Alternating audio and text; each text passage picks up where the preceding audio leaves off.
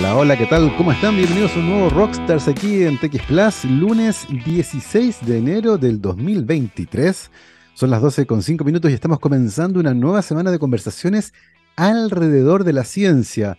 Parte importante del país ya anda en otra. Muchos andan de vacaciones, están descansando. Eh, la otra parte importante del país se va a tomar vacaciones durante el mes de febrero, pero nosotros seguimos aprovechando estos primeros días de enero y del 2023 para tener grandes conversaciones con nuestros invitados e invitadas. Y hoy tenemos el regreso, el regreso de una invitada que pasó en algún momento por esta radio, venía en otro rol y hoy viene em, a hablar de cosas muy, muy entretenidas. Así que le damos la bienvenida, ya se une a nuestra transmisión por streaming nuestra invitada de hoy, la doctora Paulina Asman, astrofísica de la Universidad de, Concepción, ex Ceremi de la macrozona Centro-Sur del Ministerio de Ciencia, Tecnología, Conocimiento e Innovación y vicepresidenta de la startup Secure, eh, de la cual nos, nos va a estar contando un poco más durante esta conversación. Paulina, ¿cómo estás? Bienvenida a Rockstars. Hola Gabriel, muchas gracias por la invitación. Oye, pero esta semana es como bien clave en ciencia, porque partió el, Congreso Futuro, así que también hay una atención ahí del país en cuanto a lo que podemos hacer y los desafíos que tenemos. Exactamente, sin límites, ¿cierto? El lema del Congreso del Futuro este año, que acaba de ser inaugurado por el presidente Gabriel Boric durante la mañana de hoy. Oye, Paulina, partamos por ahí entonces. Em, tú, tienes una trayectoria muy, muy interesante y que debido a la juventud que tiene nuestro ministerio, es todavía muy escasa en el país, que es transitar desde la academia a las políticas públicas, particularmente en el caso de una investigadora que estaba además en una universidad de regiones y con un ministerio que tenía esta característica de tener seremías por macrozonas. Eh, cuéntanos un poco, Paulina, los aprendizajes eh, que tuviste que hacer en el camino, lo que te dejó, ¿cierto? Este paso por el mundo de las políticas públicas, siendo Ceremis, ¿cierto? En el periodo anterior de la macrozona centro-sur del Ministerio de Ciencia, Tecnología, Conocimiento e Innovación. Uy, Gabriel, ahí me tocaste el corazón. Porque, ¿sabes? Oye, el paso, mira, yo creo que uno no puede, no, la experiencia de haber venido al mundo académico, donde tus preocupaciones era el Congreso, de hacer tu, ¿cómo se llama esto? Tus investigaciones, no sé, pues yo calculaba eh, cómo interactuaban los agujeros negros en supercomputadores en el mundo, entonces como que, y de repente te das cuenta que en tu país, bueno, se crea este Ministerio de Ciencia por una masa crítica que estaba pidiendo, oye, nosotros como científicos sí podemos hacer aporte al país, aportes concretos, y necesitamos masa crítica, y aparece este ministerio, y poder ser parte de esto realmente a mí me cambió el switch, y de hecho yo puedo decir que cuando termina este periodo, o sea, el 10 de marzo, caí en depresión. Te juro porque realmente uno, o sea, nosotros nos tocó un periodo bien especial, o sea, lo fue pandemia y donde en estos casos críticos tú te das cuenta que la ciencia, la tecnología y sobre todo que sea del país es súper importante, súper relevante porque mm. son los que solucionan los problemas en el momento, en el territorio.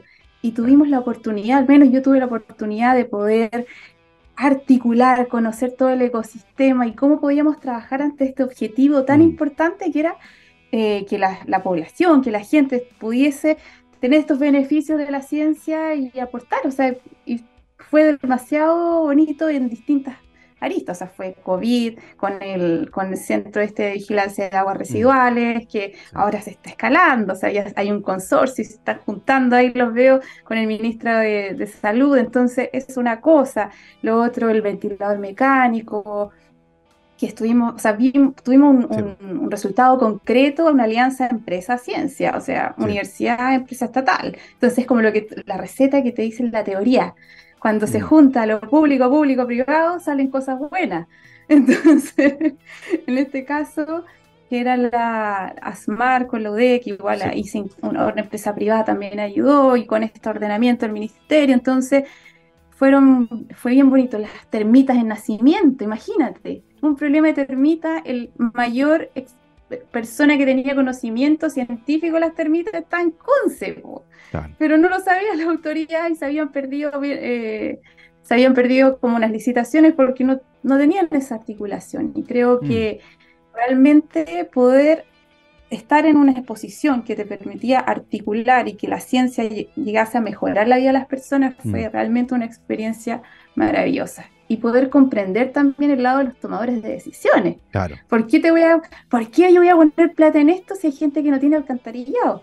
¿Por qué poner plata en esto y el poder hacer esa, esa, mm. ese pequeño como entender y poder articular de manera que todos estuvieran contentos y todos tuvieran beneficio.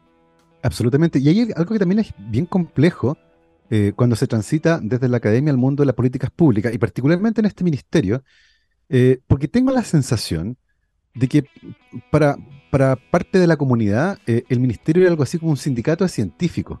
Entonces había muchas urgencias que tenían que ver con el presupuesto, con, y en realidad el Ministerio de Ciencia para el país, que tiene, tiene una misión que es mucho más grande, mucho más transversal, y además con un acento territorial que es súper importante. Entonces ahora me gustaría, Paulina, desde la, desde la macrozona, ¿cierto? Centro-Sur, y particularmente desde la región donde tú estás, que es la del Biobío, eh, lo que lo que se puede aportar al país, particularmente, y me quiero centrar en Concepción un poco acá, perdónenme los centralistas dentro de la región, pero la oportunidad gigantesca que hay en una región donde hay industria y donde hay además universidades, una cantidad gigantesca de universidades, en una región que es más bien compacta, si uno la compara, por ejemplo, con Santiago, es más pequeña, con un potencial gigantesco para aportar al país. ¿Cómo ves ahí el rol del ministerio articulando justamente entre estos actores, entre la academia y la industria, para poder tratar de mirar hacia el futuro y pensar en una matriz productiva que sea distinta, dejar de vender cosas y pensar a vender ideas. ¿Cómo, cómo ves ahí ese, esa articulación que tiene que hacer el ministerio para lograr eso que está en el futuro y que tanto nos gustaría a mm. nosotros? O sea, mira, ya no es tan futuro, ¿ah? yo creo que eso es como lo que tenemos que hacerlo, o sea, ya, porque, por ejemplo, buen ejemplo, o sea, la, segunda, la segunda zona más importante en cuanto a ecosistema e innovación, bueno, o sea, la pelea entre Valparaíso y Concepción, en cuanto a universidades, pero ¿qué, tenemos, ¿qué hay acá en Concepción?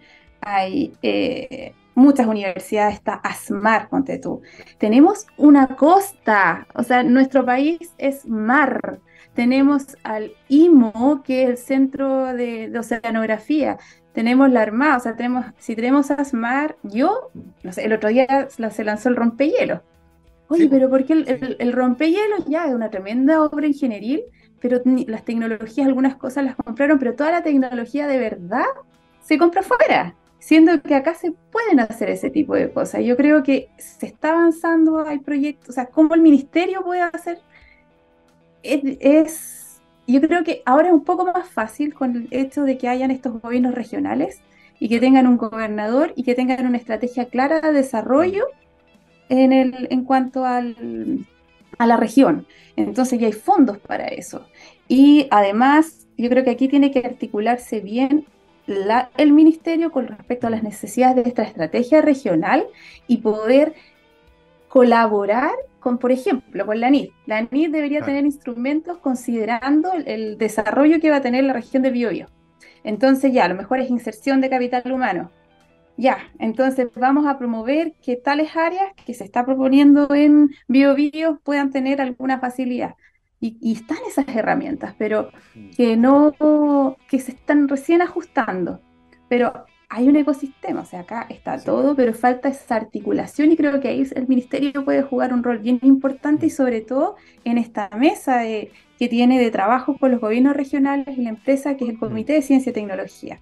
Entonces ahí yo creo que viene esa articulación y ver cómo estos programas de los se pueden articular entre lo nacional y lo regional mm. para no como desperdiciar, por ejemplo, recursos, porque los gobiernos regionales, por ejemplo, ellos solo eh, financian cosas que tengan una transferencia directa, ¿ya? Eso tienen que verlo, tienen que ver que la pyme mm. tuvo, no sé, alguna cosa, algún beneficio. Pero la NIT, por ejemplo, las capacidades son otras, o sea, tiene que pensar en cómo nosotros vamos a ser disruptivos. Entonces, ¿cómo conversamos ahí para complementar los mm. recursos y quizás los gobiernos regionales pueden tener una, un protagonismo en el financiamiento de la ciencia más aplicada y la NIT, la, poner mm. más en la disrupción, porque, y aquí es donde, por ejemplo, nace Secure, y este es mi ejemplo bien, te, voy te vas a dar cuenta bien potente de cómo una masa crítica, una visión y los financiamientos bien alineados, da, em, da, da, como origen una empresa como Secure, que es una empresa deep tech, eso ya te dice que genera una innovación que puede liberar a nivel global de comunicación segura basada en tecnologías cuánticas. Si tú vas a hablar a un gobierno regional de eso, igual como que, ya, pero ¿qué, qué, qué voy a hacer con esto? O sea, ¿cómo mejoro la, a que las papas crezcan más? O sea, por ejemplo, porque eso es lo que es la agricultura o cómo puedo tener, no sé, es como nuestra, nuestra base económica es muy primaria, pues es, muy extractiva. Y toda nuestra innovación en el país es incremental, o sea, cómo mejoramos estos procesos, cómo mm. engordamos, cómo que no se enfermen los salmones, que no, que podamos tener papas más gordas, eh, que podamos que las vacas sean más eficientes. Entonces, como ese es el, ese es como la, porque ese es el mercado nacional. Pero aparecen esto hace 15 años, no sé, pues ahí, y aquí voy a hacer como, este ejemplo es con nombre y apellido, porque el rector que es cuántico. Hace 15 años atrás yo estaba en, la, en pregrado y él dice, ¿sabe qué? Vamos a eh, somos cuánticos todos, somos teóricos y queremos pensar el, el futuro y el futuro es cuántico, de ahí te voy a explicar por qué. Entonces, ¿cómo podemos hacer transferencias? Y tiene colaboración y empieza a traer científicos que puedan hacer transferencias, o sea, que sean teóricos y que sean experimentales. ¿Ya? Eso hace 15 años. Entonces, los experimentales eran tan buenos los que se vinieron para acá que llegó uno, que fue Gustavo, después llegó el otro, y ellos comenzaron a generar una célula donde empezaron a tener postdoc, empezaron a tener estudiantes, y de hecho una de las estudiantes está en la, en la Chile ahora, en la Carla German, y que está abriendo su grupo de cuántica ya también, y que el otro día mostró unos, unos resultados de experimentos súper bacanes en, en, la Chile. Entonces, y eh, empiezan a ganar fondos, empiezan a ganar todos estos proyectos de, del Estado, por, por sí mismos, o sea, todos con Fondesit, los estudiantes de uno de los profesores empezaron a ganar Fondesit también, otros se fueron a otras universidades, empezaron a armar red, tienen el centro, ¿cómo se llama esto? Estos anillos, y la cosa es que tienen eh, laboratorios de millones de dólares que te permite finalmente hacer tecnología, hacer una transferencia, que eh, en este caso de tecnologías cuánticas. ¿Y, y que lo que Secure? Bueno, Secure es una empresa de comunicación segura basada en tecnologías cuánticas y lo que hace un equipo que te genera un Quantum Random Number Generator, que te números aleatorios, pero usando la base de la mecánica cuántica. Entonces, hace 15 años alguien pensó, todos empezaron a ganar fondos para generar el conocimiento, los laboratorios que te permitan hacer transferencias. Después generar estudiantes, generar postdoc, tener las colaboraciones y pasar a, ser un laboratorio que nadie conocía, a ser uno de los protagonistas del cambio ahora desde Chile, con China, con Europa y Estados Unidos. a ese nivel. Yo creo, yo creo que aquí hay, varias cosas, varias cosas súper interesantes acá. Eh, y, me gustaría ir tocando varios temas de la mano, ¿cierto?, de la historia de Secure, esta empresa que está basada en tecnologías cuánticas, eh, porque hay algo que tú mencionaste aquí que es súper interesante, que es la visión de alguien que dice, mira, necesitamos hacer esto, eh, pero es un negocio a largo plazo. Estamos hablando de 15 años para que se produzca una masa crítica, para generar conocimiento suficiente y finalmente, eh, como resultado eh, directo o indirecto, ¿cierto?, de esa política y visión, aparece una empresa que está trabajando en una tecnología que es de punta en el mundo, ¿cierto?, que es encriptación cuántica, generación de números aleatorios. Y, y, uno esperaría que tal vez ese mismo, ese mismo camino lo siguiera también el mundo privado y que estuviera dispuesto a invertir durante 15 años en generar otras formas de producir riqueza distinta a la que comentábamos recién, de la papa, de la vaca, de la madera, que está bien, pero, pero, pero necesitamos diversificar, ¿cierto? Eh, y, me gustaría que hacer el tránsito entre el mundo público y el privado. Eh, ¿cómo, ¿cómo, ves tú, eh, con esta experiencia que adquiriste en el mundo de las políticas públicas, ¿cierto? poder generar experiencias similares en el mundo privado, en el fondo que empresas que tienen su negocio, que ganan dinero, que emplean personas, vean lo importante que es tener estos, estas inversiones de largo plazo que finalmente van a generar eh, empresas tipo spin-off o van a generar productos de altísima tecnología y gran rentabilidad, pero que aparentemente les da un poco de, miedo, ¿cierto? Una inversión que tal vez un poco riesgosa. ¿Cómo ves ese juego donde ahora necesitamos que no solo el Estado invierta en este tipo de ideas como que permitan que Secure nazca, por ejemplo, sino que también el mundo privado lo haga, que a veces lo ve con un poco de recelo? Sí, pero ¿sabes, Gabriel? Mira, yo tenía antes de trabajar en el. O sea, yo era la que peleaba que hice Ministerio de Ciencia por representación y toda la cosa. Eh, pero hay una, y ellos pensaba que las empresas no innovaban, o sea, que las empresas en realidad no invertían, pero sabes que el mundo privado sí invierte, sí invierte, pero no lo invierte acá. Y no por ejemplo, las grandes empresas que son competitivas a nivel mundial. En la forestal tenemos Arauco y CMPC. Ellos sí invierten, tienen unos centros de investigación, pero envidiables. Tú vayas al, a, ¿cómo se llama este? De Arauco, que está acá en, en Camino Coronel, es un laboratorio Bioforest, pero tiene una calidad así altísima en cuanto a maquinaria, pilotaje, o sea, los tipos se invierten y de hecho mm. el uso de la ley más de la usa Nene, pero se van afuera. ¿Pero por qué? La, el, porque no hay masa crítica, no había masa crítica en Chile hace 10 años atrás. Ese era el punto. O ¿cómo yo voy a invertir acá si no había masa crítica que me pudiese resolver el problema. O sea, tú no puedes depender de el investigador para resolver el problema. Tiene que haber y eso pasa en Chile. Tiene que haber una masa crítica en el tema. O sea, por ejemplo, ahora aquí viene la madera. Estamos hablando de construcción de maderas, nuevos materiales. Ya, pero que estamos pensando en un país que el mundo está navegando hacia lo sustentable, a lo sostenible y todo eso de la huella de, de, carbono. de carbono y todo eso entonces huella carbono, entonces tú estás viendo que la madera es la solución. Entonces, ¿dónde están los científicos que están viendo los nuevos materiales de madera? Que estemos pensando en que los chips de los celulares sean de madera, que pensemos a... Ese es el, punto. Y aquí, ¿quiénes hacen eso? ¿Quiénes están haciendo estos nuevos materiales? ¿Cuántos son? Entonces, al final, tú te vas para afuera, porque no inviertes afuera las investigaciones, porque acá no, no, no está la masa crítica. Entonces yo creo que ahí viene un cambio de paradigma a lo que, porque hoy día estamos en esta conversación, es porque finalmente estamos teniendo masa crítica en ciertos puntos mm. y estamos pudiendo, con nosotros como comunidad científica, poder dar respuestas a esto. Entonces, ahora viene eso, pero también tenemos que dar confianza y tenemos que generar confianza con las empresas. Y por ejemplo, ahora con, con CQ, yo creo que ese es pero, ah, pero, aquí viene otra cosa más. O sea, Secure, por ejemplo, es Deep Tech. Es una.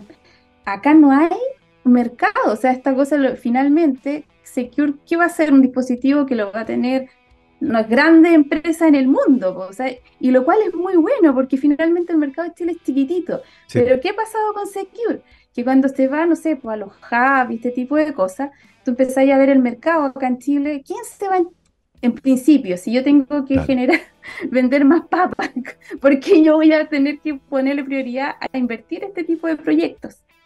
Entonces, eh, y ahí yo hice un estudio ¿ah? de cuando estaba en la Ceremi de que, a qué en realidad promovían lo, todo el sistema de, transferencia en el país, era innovación incremental, que es la que se puede vender aquí en Chile rápidamente, Mira. en el mercado. Y lo tengo demostrado, se hice el estudio completito cuánto eran los últimos proyectos ganados los últimos dos años de, distintas, de distintos instrumentos. Pero, y aquí viene la diferencia con los países desarrollados. ahora yo creo que la, seguridad es importante. O sea, nosotros estamos hablando de cuántica, aquí algo que no tenemos mucho, o sea, como algo muy volado, así pensando en el futuro. Pero ya Estados Unidos, la ley Quantum que firmó el otro día Biden, porque se está estamos, hubo el premio Nobel ahora de entrelazamiento cuántico.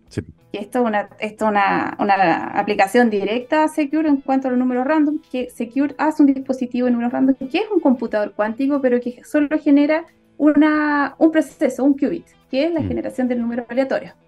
Pero así como esto está pasando, hay empresas que están invirtiendo millones en la computación cuántica.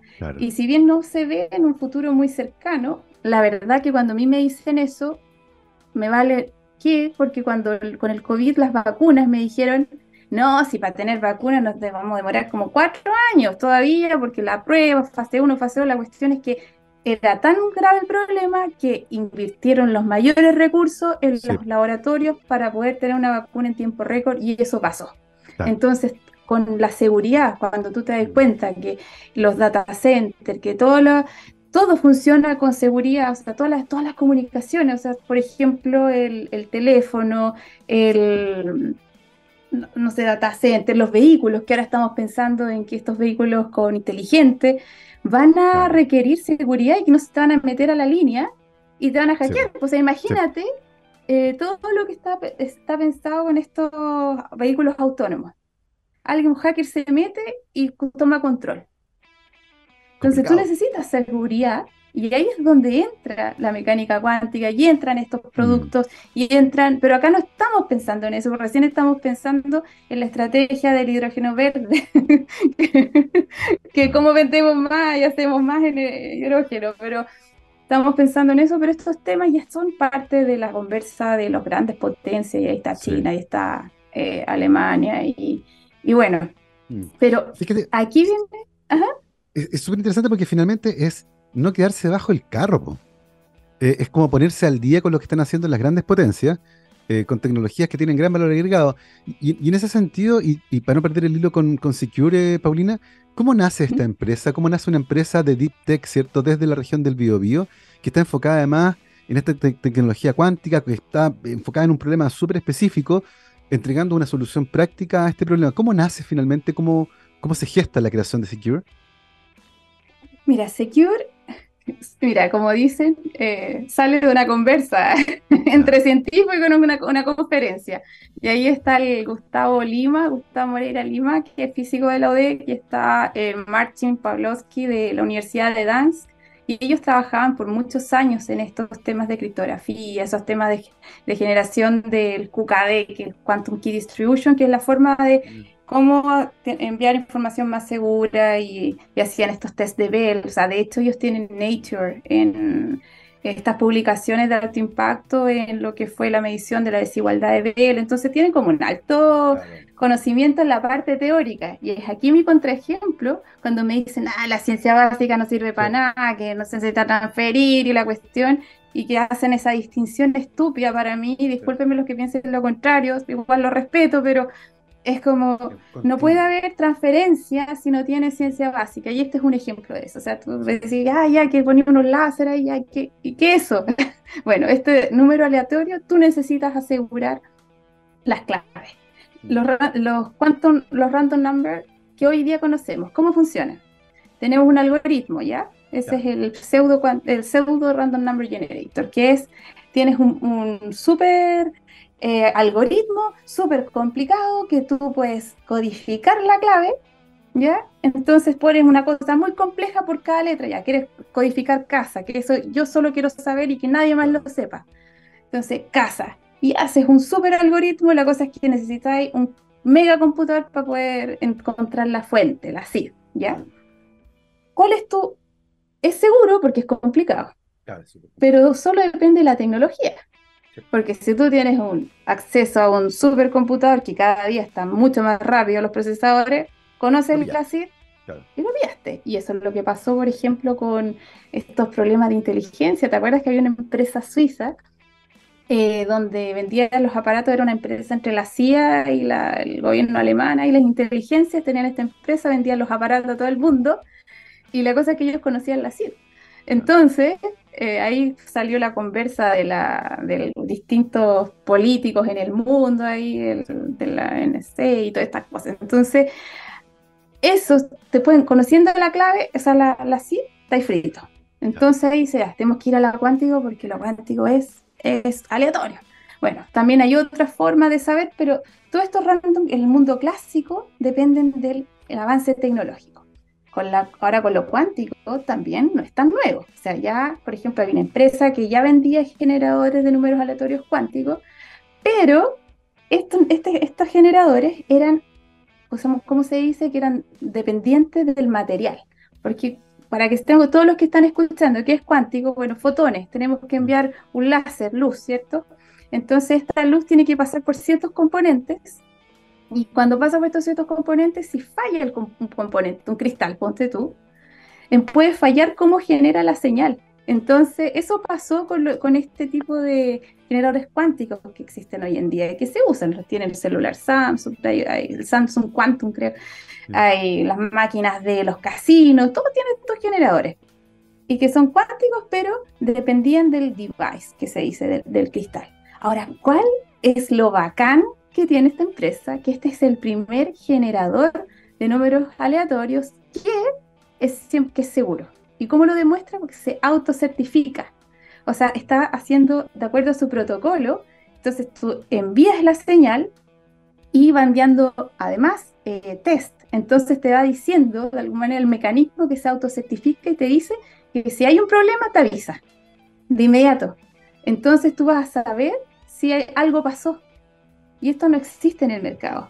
Y, y, Secure nace de esto, o sea, nace como el desarrollo de, esta, de, esta, de este conocimiento, más tener los laboratorios que se hicieron por 15 años y poder llegar a, a este equipamiento que te lo, te puedo mostrar ahí, que es un equipo.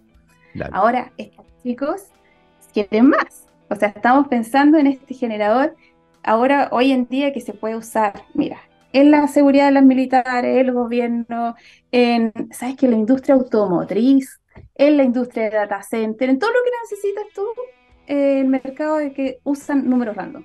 Imagínate, o sea, es como en IoT, eh, como, ¿cuál otros más? O sea, militares, gobierno, data center, sector financiero, los bancos, todo lo que necesita seguridad, usa este equipo, puede usar este equipo. Pero usan un aparato óptico. Ahora lo que quieren hacer es un chip achicar esta cuestión y seguir avanzando, o sea, haciéndolo más, más portable y, y, bueno, y ahí están en la, en la búsqueda del financiamiento, haciendo un fundraising, buscando inversionistas en el privado, a ver si se animan a, a invertir en esta tecnología que realmente mm. da que hablar. Y ahí viene la evangelización. ¿Cómo diversificamos ahora eh, nuestra matriz productiva aquí en Chile? Tenemos esa posibilidad y en un tema que es global. O sea, esto lo van a comprar los autos, van a comprar todo lo que quiera ser inteligente, que va a ser lo más seguro. Súper interesante, varias cosas muy entretenidas. Una que nace justamente desde la ciencia fundamental, ¿cierto? Eh, que consiguen ver los investigadores las aplicaciones que tiene. Eh, es fascinante, ¿cierto?, entender eso, ¿cierto? El tránsito desde la ciencia fundamental a la ciencia aplicada con resolución de problemas, que en este caso, por ejemplo, tiene aplicaciones en casi todas las áreas. Vamos a conversar justamente sobre eso, sobre cómo la tecnología escala, eh, sobre cómo es importante que ahora el mundo privado se meta también, ¿cierto? Em, invirtiendo en este tipo de tecnologías para convertirlo en una realidad que pueda escalar rápidamente, aplicarse a otros problemas. Vamos viendo las aplicaciones justamente que tiene. Em, me, interesó mucho esto de, de, cómo generar números que sean realmente aleatorios. Y eso es súper interesante porque eh, vamos a ver cómo eventualmente esto no es tan fácil como uno cree, un número al azar y la verdad es que es bien complejo y cómo la cuántica nos permite eh, generar números que sean real, realmente aleatorios, además en una metodología que está, como tú decías, autocertificada. Vamos a conversar de todo eso a la vuelta de esta pequeñísima pausa musical, mi querido Gabriel. Eh, vamos a saludar a un cumpleañero, pero en realidad no es el cumpleaños de él, es el cumpleaños de un evento. Porque el 16 de ¿Ah, enero del 92, sí, pues Eric Clapton publicó su famosísimo mm. álbum Unplugged. Y de ese álbum, una de las canciones más famosas, Leila. Así que vamos a escuchar Leila y a la vuelta seguimos conversando con nuestra invitada hoy, la doctora Paulina Asman y esta empresa Secure eh, y de generación eh, de números aleatorios usando tecnologías cuánticas. Querido Gabriel, vamos y volvemos. 12 con 36, estamos de vuelta aquí en Rockstar de TX Plus. Recuerden que nos pueden seguir en todas las redes sociales donde nos encuentran como arroba TXPlus, TXSPLUS. Y hoy estamos conversando con la doctora Paulina Asman, astrofísica de la Universidad de Concepción, ex de Ciencia de la Macrozona Centro-Sur del Ministerio de Ciencia, Tecnología, Conocimiento e Innovación y actualmente vicepresidenta de la startup Secure, que nació, ¿cierto?, al alero de la Universidad de Concepción con un foco claro en tecnología que nace desde la ciencia fundamental o ciencia básica, ¿cierto?, pero que intenta resolver problemas usando tecnologías cuánticas. Y uno de los problemas que intenta resolver es la generación segura de números aleatorios, que puede servir para una infinidad de cosas. Desde un sorteo de números aleatorios, por ejemplo en lotería, a cierto la encriptación de conversaciones, de las comunicaciones, de las transacciones comerciales, de todas aquellas cosas que ya están formando parte de nuestra vida y que requieren metodologías más seguras para que ocurran Em, Paulina, nos contabas recién que la tecnología, entre otras cosas, está buscando financiamiento para escalarse, pero también para hacerse más pequeña, ¿cierto? Se hace más compacta en términos de la maquinaria, pero también se escala a otras aplicaciones. Eh, ¿Cómo se hace eso? ¿Cómo se hace un fundraising de una tecnología tan, tan disruptiva como esta, que para muchos puede sonar como ciencia ficción, ¿cierto? Em, pero que requiere ciertamente el financiamiento privado para poder hacer todo lo que ustedes imaginan. ¿Cómo, cómo se hace eso? eso estamos aprendiendo. Somos científicos. no, mira, es re, interesante lo que tú dices, porque mira, más que escalar, si tú cuando tú, o sea, estamos tratando, estamos buscando financiamiento para poder escalar y hacerlo más barato. Así porque los componentes ópticos en un chip hacen más barato, entonces puedes escalar, hacer mayor cantidad a mayor, a menor precio mm. y así poder satisfacer mayor la demanda. Esto es una cosa. Pero el ¿cómo se hace? ¿Cómo se hace una? Yo creo que lo que está haciendo ahora nuestra empresa es definitivamente poder buscar financiamiento, pero no solo para el desarrollo del equipo. Piensa que ya, ya tenemos venta, ya vendimos a la lotería. O sea, la lotería ahora, su tómbola tiene el, componente secure. Entonces ya tenemos ventas, lo cual eh, ya tenemos una validación del sistema. Y aquí hay un dato bien interesante, o sea, ellos ya usaban estos, estos números aleatorios cuánticos. Esa fue la sorpresa, o sea, ¿qué usan? Cuántico, pero no era 100% ah, seguro. O sea, no, no, no, no es eso, pero, no, no, no, no, eso, no es eso, no, o seguro, obvio, pero esta es una nueva tecnología, esta es una nueva tecnología que en realidad es como el upgrade, o sea, es como todas las versiones van avanzando en el tiempo, no es, eh, y esto genera mayor... ¿Cómo se llama esto? Es una nueva tecnología en el mundo cuántico que es una fotónica activa, que lo que te permite es autocertificar. Entonces yo creo que eso es el, es el, gancho. Es el, gancho.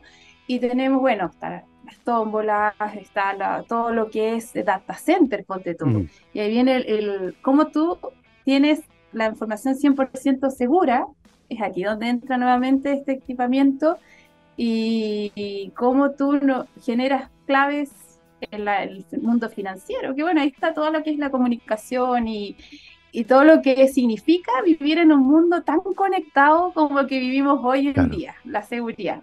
Y te doy un dato clave, ¿ah? ¿sabías tú que si tú hasta el 2022, de acuerdo a ver esta en Quantum Magazine, que es el no Cybercrime Magazine, que es una la revista que habla todo esto de las economías y la ciberseguridad, el, si tú mides todo lo que se han robado, o sea, toda la plata que han perdido con, eh, con respecto, en comparado a, la, a, las economías de los países, el cibercrimen ocupa el tercer lugar en las economías del mundo. O sea, está Estados Unidos, China.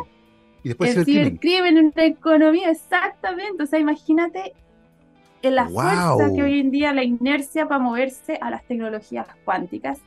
Y Chile, Chile puede ser protagonista en esto, tiene los equipos más, no, o sea, no está Brasil, de hecho, ahora Brasil está empezando a trabajar en estos temas más fuertemente porque tenían tenido problemas de financiamiento en los últimos años. Y bueno, está eh, Argentina no tiene nada que decir en esto por el momento. No hay ni un país en Latinoamérica. Estados Unidos tiene sus trabajos y ahí viene Europa y China. Y aquí está Chile, Dios mío. Oye, tenemos, tenemos entonces una, una, posición eh, súper ventajosa porque ya comenzamos a trabajar, ya tenemos un producto que está funcionando, hay un mercado gigantesco. Eh, el hecho de que el cibercrimen haya generado eh, una riqueza similar a la tercera economía del mundo, quiere decir, por lo tanto, que solucionar ese problema es tremendamente importante.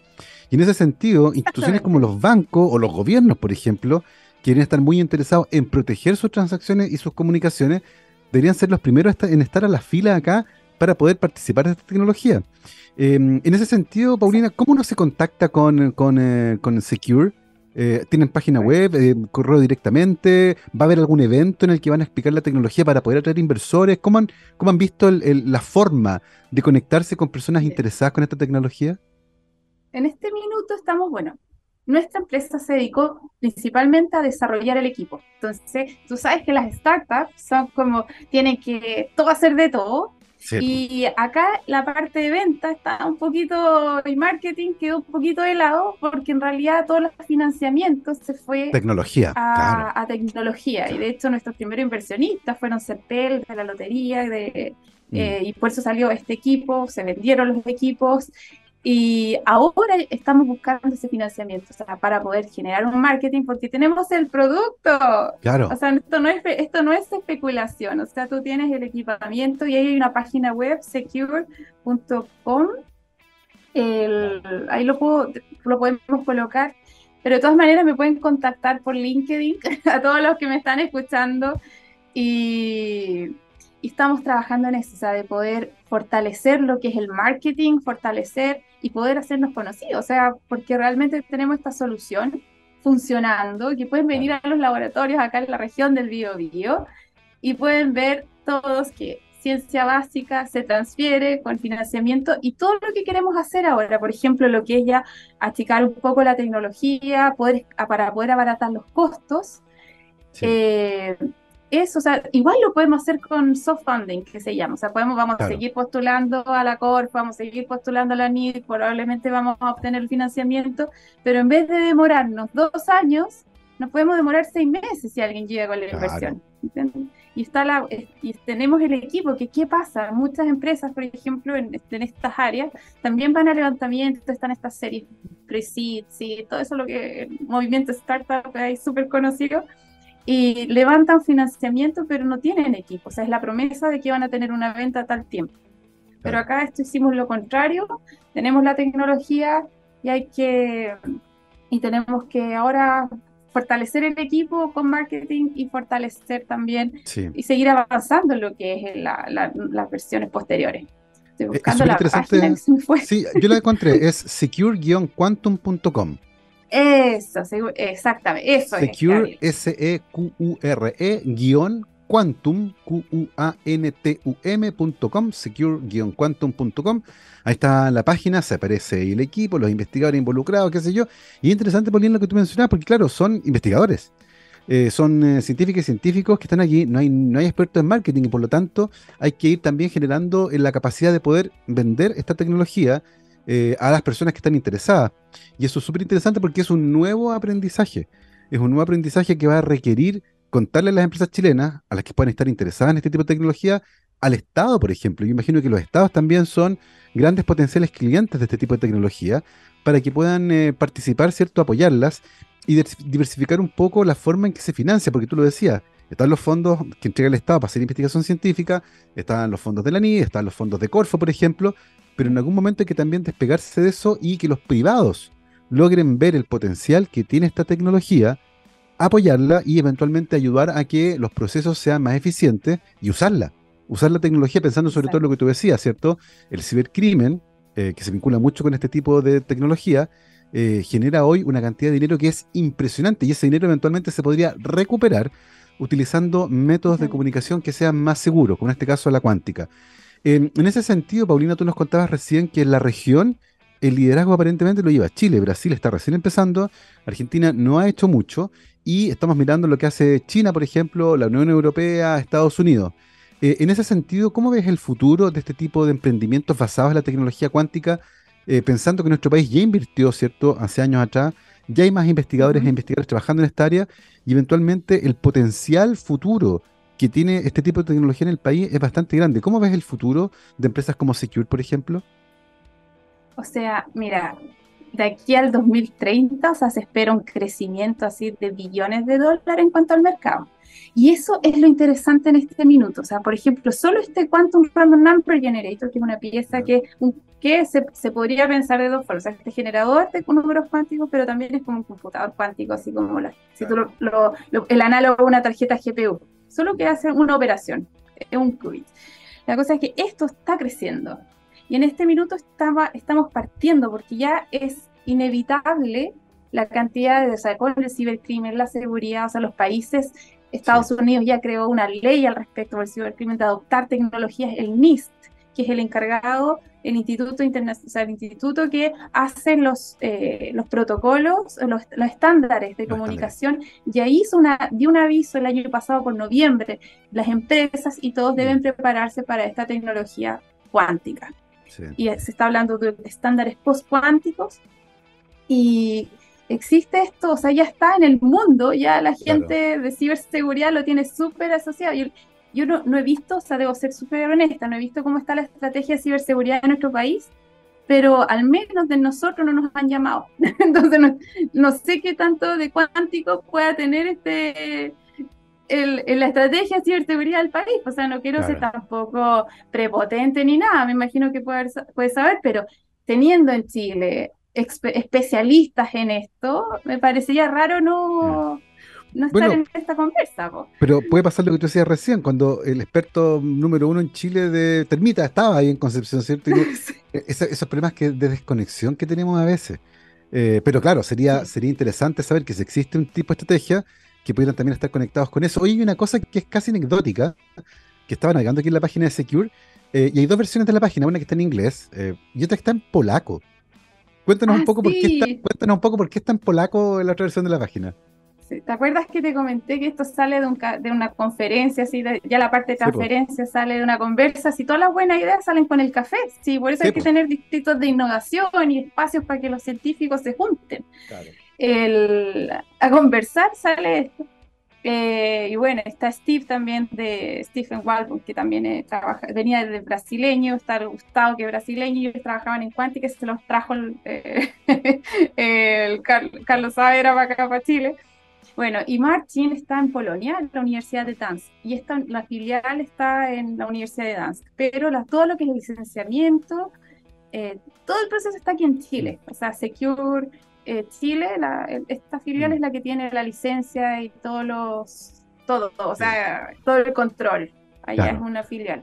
Oye, Paulina, ¿y, es importante? Oye, es importante porque para el mercado, por ejemplo, europeo, claro. por seguridad se le vende gente europea, o sea, se le compra a los europeos, entonces es estratégico y nos gustaría hacer lo mismo. Bueno, Steve estadounidense, ojalá que nos vayamos para el mercado gringo también y hay que ir avanzando, pero primero yo creo que tenemos que fortalecer nuestra, nuestro, nuestro team eh, y sabéis que a mí me encantaría que Chile tomara, o sea, pudiese ser como el líder. Imagínate, la moneda sale con su, con su, ¿cómo se llama? Diciendo, eh, nuestras comunicaciones desde el Palacio de la Moneda son con tecnologías cuánticas. ¿Qué país del tercer mundo podría decir eso? Ninguno. Entonces, yo diría, así como la Casa Blanca, yo creo que nos daría un power y están todas estas cosas acá, eh, mm. se podría aprovechar mucho más, pero finalmente por desconocimiento, las problemáticas que tiene nuestro país no se toman mucho en cuenta.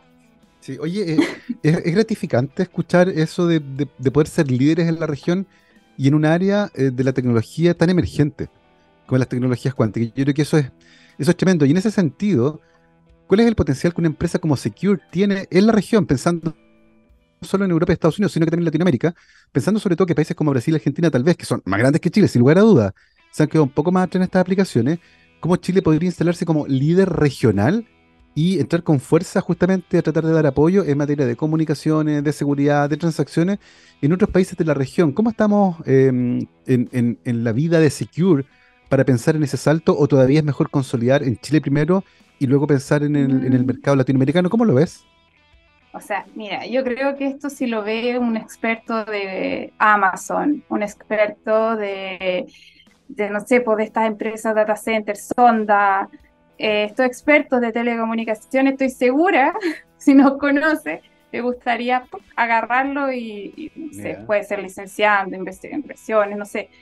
Eh, estamos, por ejemplo, desde Europa, tenemos más movimiento en ese sentido, o sea, desde grandes empresas de poder ir avanzando mm. en las fuerzas, en la parte militar, pero acá eh, yo creo que a mí me encantaría que pudiésemos tener algo desde Chile, desde Chile al mundo y ojalá y para eso yo creo que estos tienen que salir de ahí, porque ellos son los que necesitan estas tecnologías. O sea, ¿quién tiene las cloud en Chile? Son Amazon, Google. Entonces ellos son los que nos tienen que escuchar y ahí ojalá que alguien esté escuchando y que tenemos estas tecnologías disponibles eh, y, mm. podamos avanzar en esa línea. Sí, absolutamente. Yo creo que acá hace falta como lo hacen los gringos, ¿cierto?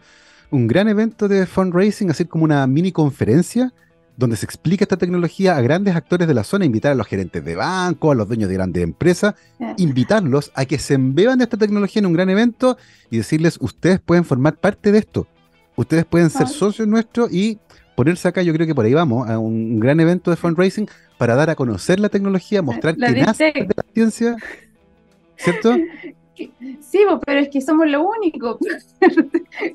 claro, habría que hacer algo hay que hacer un evento así porque yo, bueno, lo veo en biotecnología, lo veo que eso existe.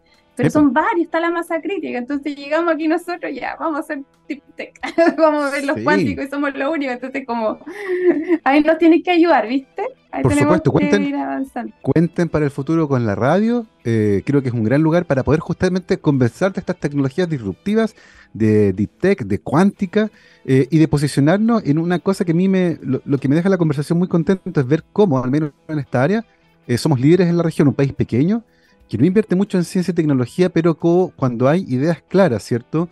Cuando hay un plan por formar personas, finalmente esto tiene, tiene logro. Creo que la historia de Secure eh, va a marcar hacia el futuro, ¿cierto? Un camino de éxito donde alguien en algún momento previó lo necesario que era formar gente en un área que finalmente después dio lugar a empresas disruptivas con esta tecnología que a mí me parece genial y ojalá les vaya muy muy bien porque creo que es un gran ejemplo de cómo la ciencia fundamental puede generar grandes revoluciones tecnológicas y más aún en este caso desde regiones. Yo creo que eso es eh, un gran logro de Secure, Paulina, y espero que les vaya muy bien en el futuro, que logren encontrar esos socios estratégicos eh, que permitan financiar ¿cierto? el avance de esta tecnología y posicionarnos como líderes de la región. Yo creo que eso es genial. Así que desde la radio, nuestro apoyo y felicitaciones a todos los que están involucrados en Secure, Paulina, porque es ciertamente un gran, gran logro. Muchas gracias, Gabriel. Mire, somos nueve personas. Estamos contando nueve, diez, once, doce. O sea, los tres fundadores, que es lo que te comenté, Steven, Gustavo y Martín. Bueno, está el José Brito también, que no sé si lo, el José, eh, él también tiene una empresa de Post Quantum, está ahí el Go Quantum. Eh, y bueno, hay, hay más gente de, y chilenos metidos en esto y sabes que sería lindo, o sea, de verdad, Secure parte coloca una, una piedra esto en, en, mm. cuanto al desarrollo tanto cuántico a nivel global, pero cuántico también en Chile. Y el otro día me alegré mucho ver a la Carla Germán, que está levantando su laboratorio y que también, yo trabajé también en estos laboratorios en, cuando estaba en pregrado.